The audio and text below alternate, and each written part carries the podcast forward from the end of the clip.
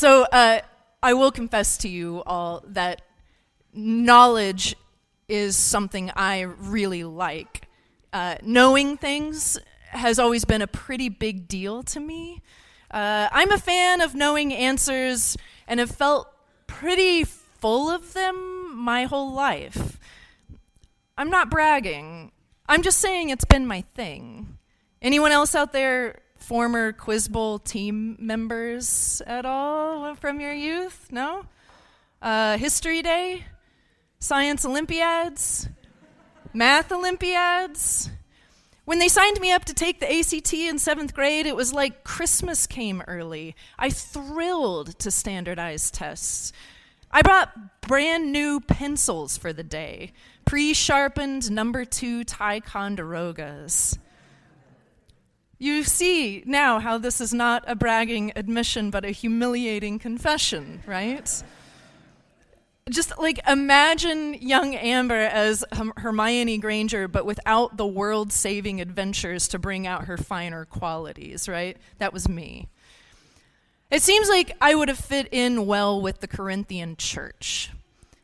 Paul quotes their motto to them in that second reading from today in this passage all of us possess knowledge.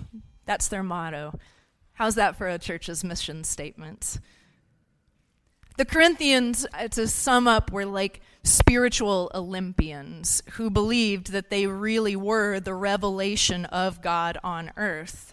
Um, and partly they had this pursuit of knowledge and wisdom because the city of Corinth itself was a cool metropolitan place to live. It was a port city. So people of all cultures and persuasions and ideas mixed together constantly in a way that they wouldn't have very far inland, right? Uh, and this gave them pride in their sense of worldly knowledge. It's like New York City versus Schenectady or something. Is that a good analogy here? All right. But even if you weren't personally an obnoxious know it all kid, the Corinthians aren't too far from us as Episcopalians either. One of the defining characteristics of our denomination is that we value being able to engage thoughtfully with different ideas. Uh, an ad campaign for the Episcopal Church in the 1990s proclaimed that you don't have to check your mind at the door here a true thing to say, but a phrase with maybe more than a hint of intellectual snobbery. Um, c'est la vie. So, do you have a sense of who these Corinthian Christians were now? Paul had started their church and been their pastor and leader for a while, and then he went away to start more churches. So, when disagreements arose about what Christians ought to believe and do, the Corinthians wrote to their great teacher Paul and asked for answers. One of those questions was about whether it was okay for Christians to eat meat that had been sacrificed to idols. Now, this probably sounds as relevant to your life as a list of Roman era etiquette tips, but stay with me. When Christianity came into being, polytheism was the norm. In the Roman pantheon, there were gods for everything every rainstorm, every feeling, every bout of a stomach virus, and folks uh, appealed to these gods through statues depicting them and by sacrificing animals to them. When you're imagining this sacrifice, do not imagine a terrifying, bloody ritual to appease an angry God. Imagine that you are invited to a friend's house where they will be barbecuing a young calf that they just slaughtered. And your friends just happen to be doing so on this holy day dedicated to the god Mercury.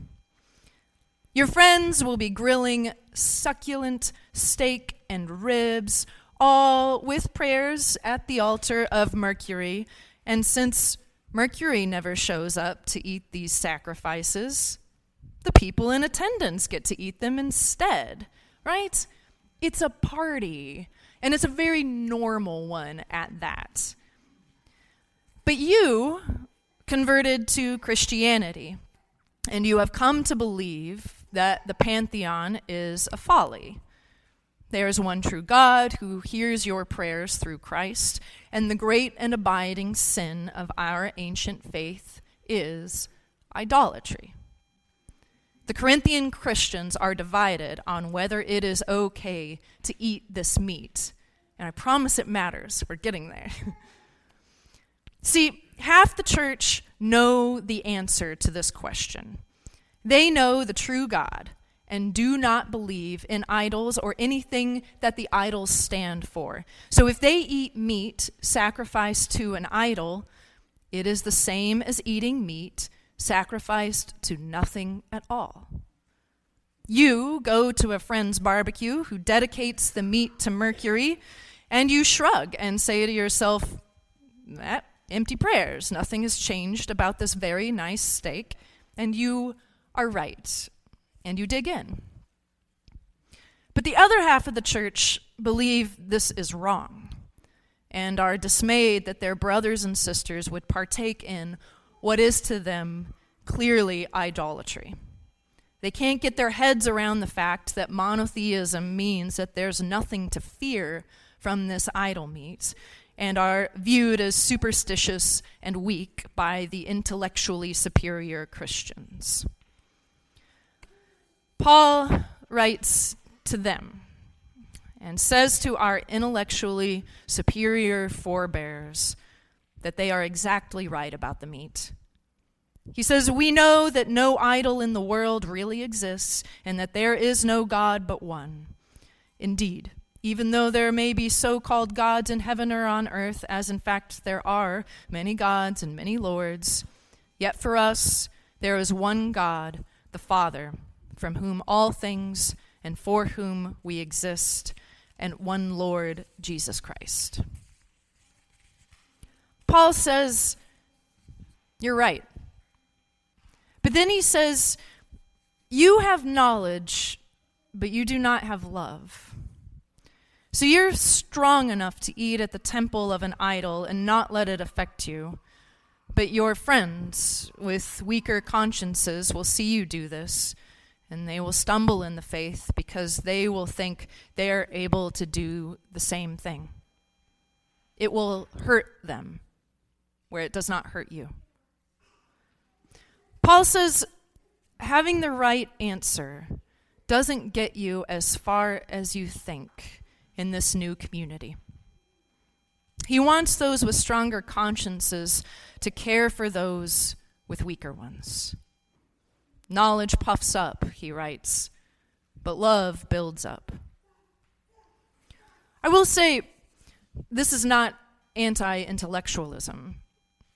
To not use your good and God given mind to follow God is as great a sin as not using your heart or soul or body to follow God.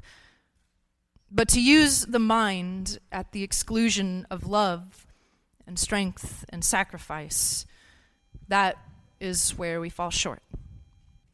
Paul does not say that those of a stronger conscience are wrong. He says the right answer is not all that matters here. Harmony comes from people with differing thoughts, learning to care for the other in our, in our weaknesses. And as I thought about this, I thought really having all the answers is a kind of a weakness too. One of my personal great saints of the faith was a man named Tommy, the junior warden at my first Episcopal church who let me help him care for our crumbling historic nave. Uh, my nickname was the Junior Junior Warden. I wanted to learn how to fix things, and he taught me how to unclog pipes and restart the boiler and how to climb up to the bell tower. I happened to be going through a deconstruction of faith and pestered him constantly with my issues concerning predestination or Christology or salvation, subjects that Tommy never warmed to, even as a saint. But as my intellectual certainties kept crumbling, our work around the church kept building. Leaks fixed, switches repaired, balusters replaced. And one day, I don't remember exactly when, I looked around and saw the congregation for the first time. Like, like actually saw beyond my own self. And realized that all the work we were doing to keep was keeping this old building up. To be a place where all of these people brought these same struggles and questions and hopes and fears that I carried too. Knowledge puffs up, but love builds up. And I know as you find yourself caring for this place, you'll find something sound and immovable being built in you. Amen.